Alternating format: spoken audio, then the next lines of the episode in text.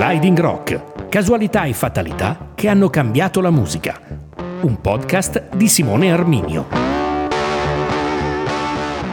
Bentornati a Sliding Rock, il podcast delle visioni, le casualità e le fatalità che hanno cambiato la storia della musica. Ci siamo lasciati con la precedente puntata in una minuscola soffitta londinese in una fredda mattina del gennaio del 1964, quando Paul McCartney si svegliò canticchiando la melodia di quella che sarebbe poi diventata Yesterday. L'aveva chiamata Scramble Eggs perché, eh, bravo ragazzo qual era, svegliandosi lucido e positivo, pensava già alla colazione. Yesterday All my troubles seem so far away. Yesterday non è l'unico caso in cui un artista ha sognato il brano che lo avrebbe poi portato al successo. C'è un'esperienza simile, anche se in un contesto del tutto opposto, perché alla mente lucida del risveglio contrappone quella fiaccata dai fumi dell'alcol dopo una giornata di eccessi. Protagonista è Kate Richards, chitarrista e fondatore dei Rolling Stones, la band antagonista, ma chissà poi quanto sia vero, proprio dei Beatles. Il brano in questione è I Can Get No Satisfaction e, alcol a parte, la similitudine rispetto alla nascita di Yesterday è impressionante.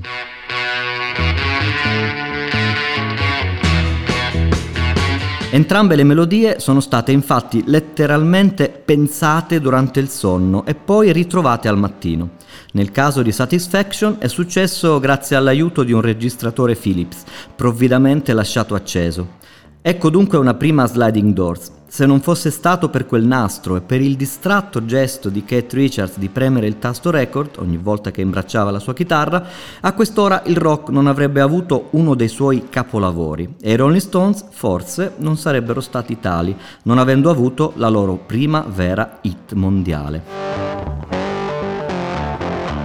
Siamo nella primavera del 1965. I Beatles hanno rivoluzionato il mondo della popular music introducendo il beat su scala mondiale e stanno in quel momento affrontando la loro prima crisi creativa, testimoniata profeticamente dal titolo del disco in lavorazione, Help, aiuto. Help, I need somebody, help, not just anybody, help, you know I need someone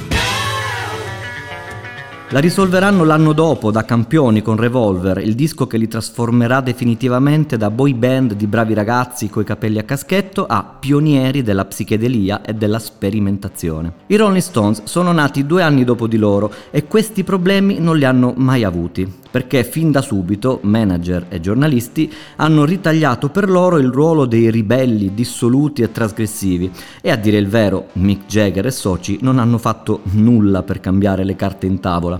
Basti pensare agli eccessi e alle intemperanze del chitarrista Brian Jones. Il successo per la band in quel 1965, dopo tre anni di gavetta, sembra finalmente arrivato.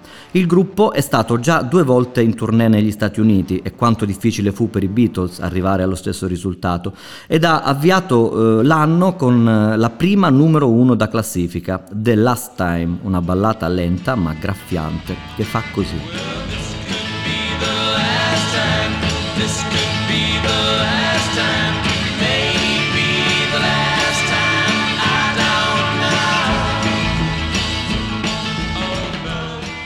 Tutto molto bene, ma manca ancora qualcosa, qualcosa che li renda definitivamente immortali. Manca una vera grande canzone, la Yesterday, che sappia scavalcare gli stili e le generazioni per arrivare davvero alle orecchie di tutti.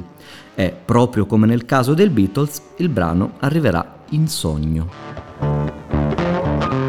Il destino li aspetta in Capitol Hill, nel quartiere di St. John's Wood nella casa presa da Kate Richards con i soldi del primo successo.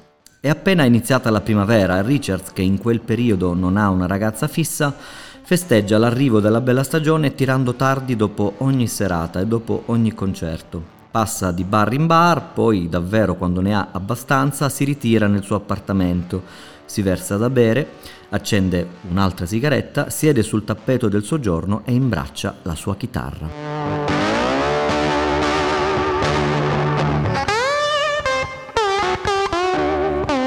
È alla perenne ricerca di un'ispirazione, serve un'idea straordinaria da portare in dono al suo amico Mick Jagger, il cantante e paroliere della band, che ha sempre una magnifica capacità di prendere un suo riff o una sua rima sconclusionata e ricavarne poi una canzone.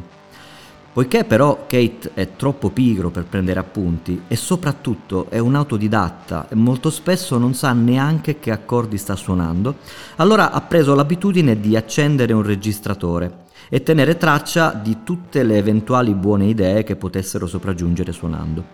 Così fa anche quella sera del 1965, non sappiamo il giorno esatto, non lo ricorda neanche lui, ma doveva essere tra marzo e aprile, in una pausa prima del terzo tour negli USA. Kate arriva a casa ubriaco, imbraccia la sua chitarra, si siede sul tappeto con il suo bicchiere, il suo posacenere, poi avvicina a sé con i piedi il registratore, un piccolo Philips a cassette, pigia sul record e inizia a strimpellare.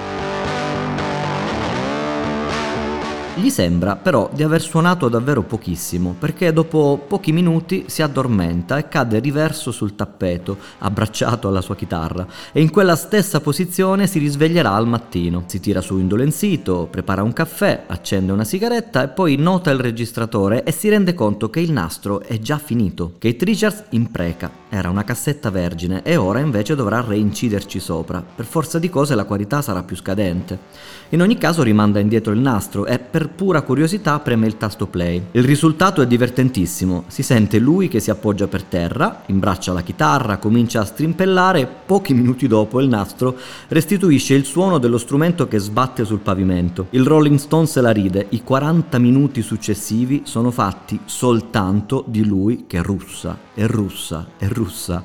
Un tempo lunghissimo che il chitarrista ascolta a saltelli, mandando un po' avanti, poi rimettendo play e ripetendo questa operazione 3-4 volte. E qui entra in gioco il caso, perché a un certo punto, tra i vari saltelli del tutto casuali, il nastro si ferma nel punto giusto. Sono solo pochi minuti che arrivano dopo quasi tre quarti d'ora di russate sonore. Si sente a un certo punto di nuovo il rumore della chitarra e poi tre note suonate a ripetizione, in scala ascendente prima e discendente poi. Si, Do diesis, Re e al ritorno Re, Do diesis, Si. Una specie di riff suonato due o tre volte e poi una frase biascicata I can get any satisfaction, non riesco ad avere alcuna soddisfazione, poi di nuovo il rumore della chitarra per terra e un sonoro russare.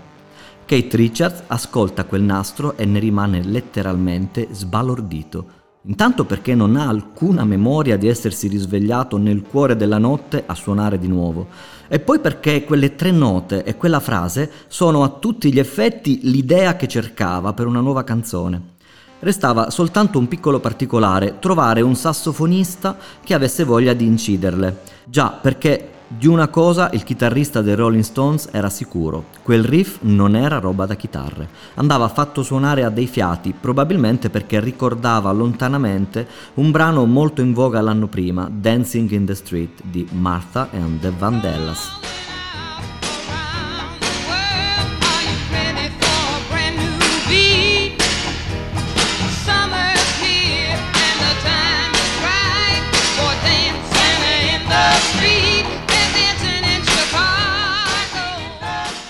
Si ripropose di rimetterci le mani presto, ma nel frattempo il tempo dello svago era finito e i palchi erano tornati a chiamare. Un mese dopo la band era di nuovo negli Stati Uniti e il 7 maggio si fermò a riposare al Gulf Motel di Clearwater, in Florida. Mick Kate e soci conobbero in quell'occasione alcune modelle e fu subito festa. Si ubriacarono, festeggiarono a lungo a bordo piscina, solo che Brian Jones, come sempre, esagerò e a un certo punto, ubriaco marcio, divenne violento. Per Mike Dorsey, il manager della band, che già mal sopportava gli eccessi di Jones, eh, quella fu l'occasione per rimettere un po' in pari i conti. Così scattò in piedi ad affrontarlo e a fermarlo e ne nacque una sonora scazzottata. I due se le diedero di santa ragione. Jones ebbe la peggio e si ruppe due costole. E Mick Jagger, felice che qualcuno mettesse finalmente in riga Jones, urlò What a satisfaction! A quel punto Kate, come in un'illuminazione, si ricordò di quel riff e di quella frase e la fece subito ascoltare al cantante che, come spesso faceva, quasi fosse stato punto da un'ape, prese subito carta e penna, si mise a bordo piscina e in pochissimi minuti scrisse il testo. I Can Get Not Satisfaction prese vita in studio quattro giorni dopo, prima a Chicago, poi negli RCA Studios di Hollywood. Per Richards si trattava però soltanto di un provino. Rimaneva convinto, infatti, che a quel riff servissero dei fiati. Di musicisti disposti a suonare però non ne trovarono ed ecco un'altra sliding doors. Per imitare il suono della tromba, infatti, Richards si convinse a usare per la prima volta nella sua vita un effetto di chitarra. Era un nuovo distorsore Fats della Gibson, trovato in studio e capace di saturare il suono a un livello tale da renderlo simile nella sua testa a una tromba.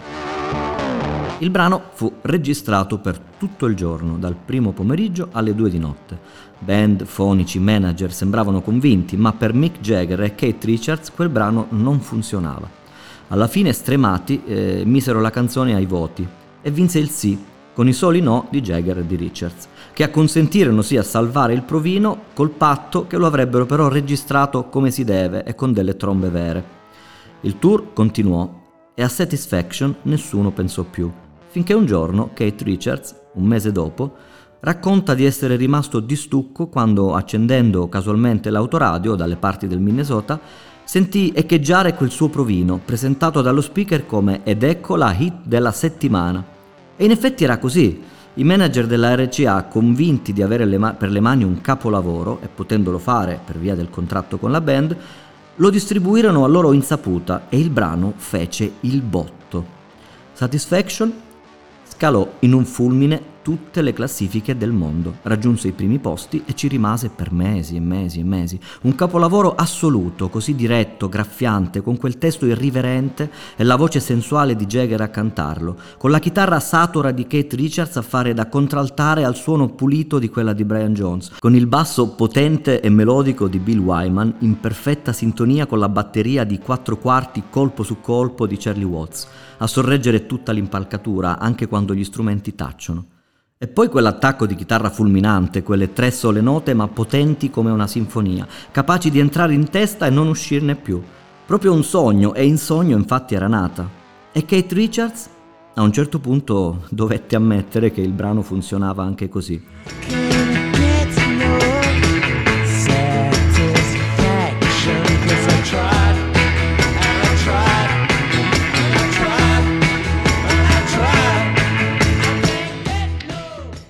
E Kate Richards eh, a un certo punto dovette ammettere che il brano funzionava, anche se continua a dire in giro ancora oggi che la cover di Otis Redding, tra le mille arrivate dopo, è suonata con le trombe al posto della chitarra e quella sì è la vera satisfaction. Questa era Sliding Rock, il podcast delle visioni che hanno cambiato la storia della popular music. Ci sentiamo venerdì prossimo con una nuova casualità. Ciao!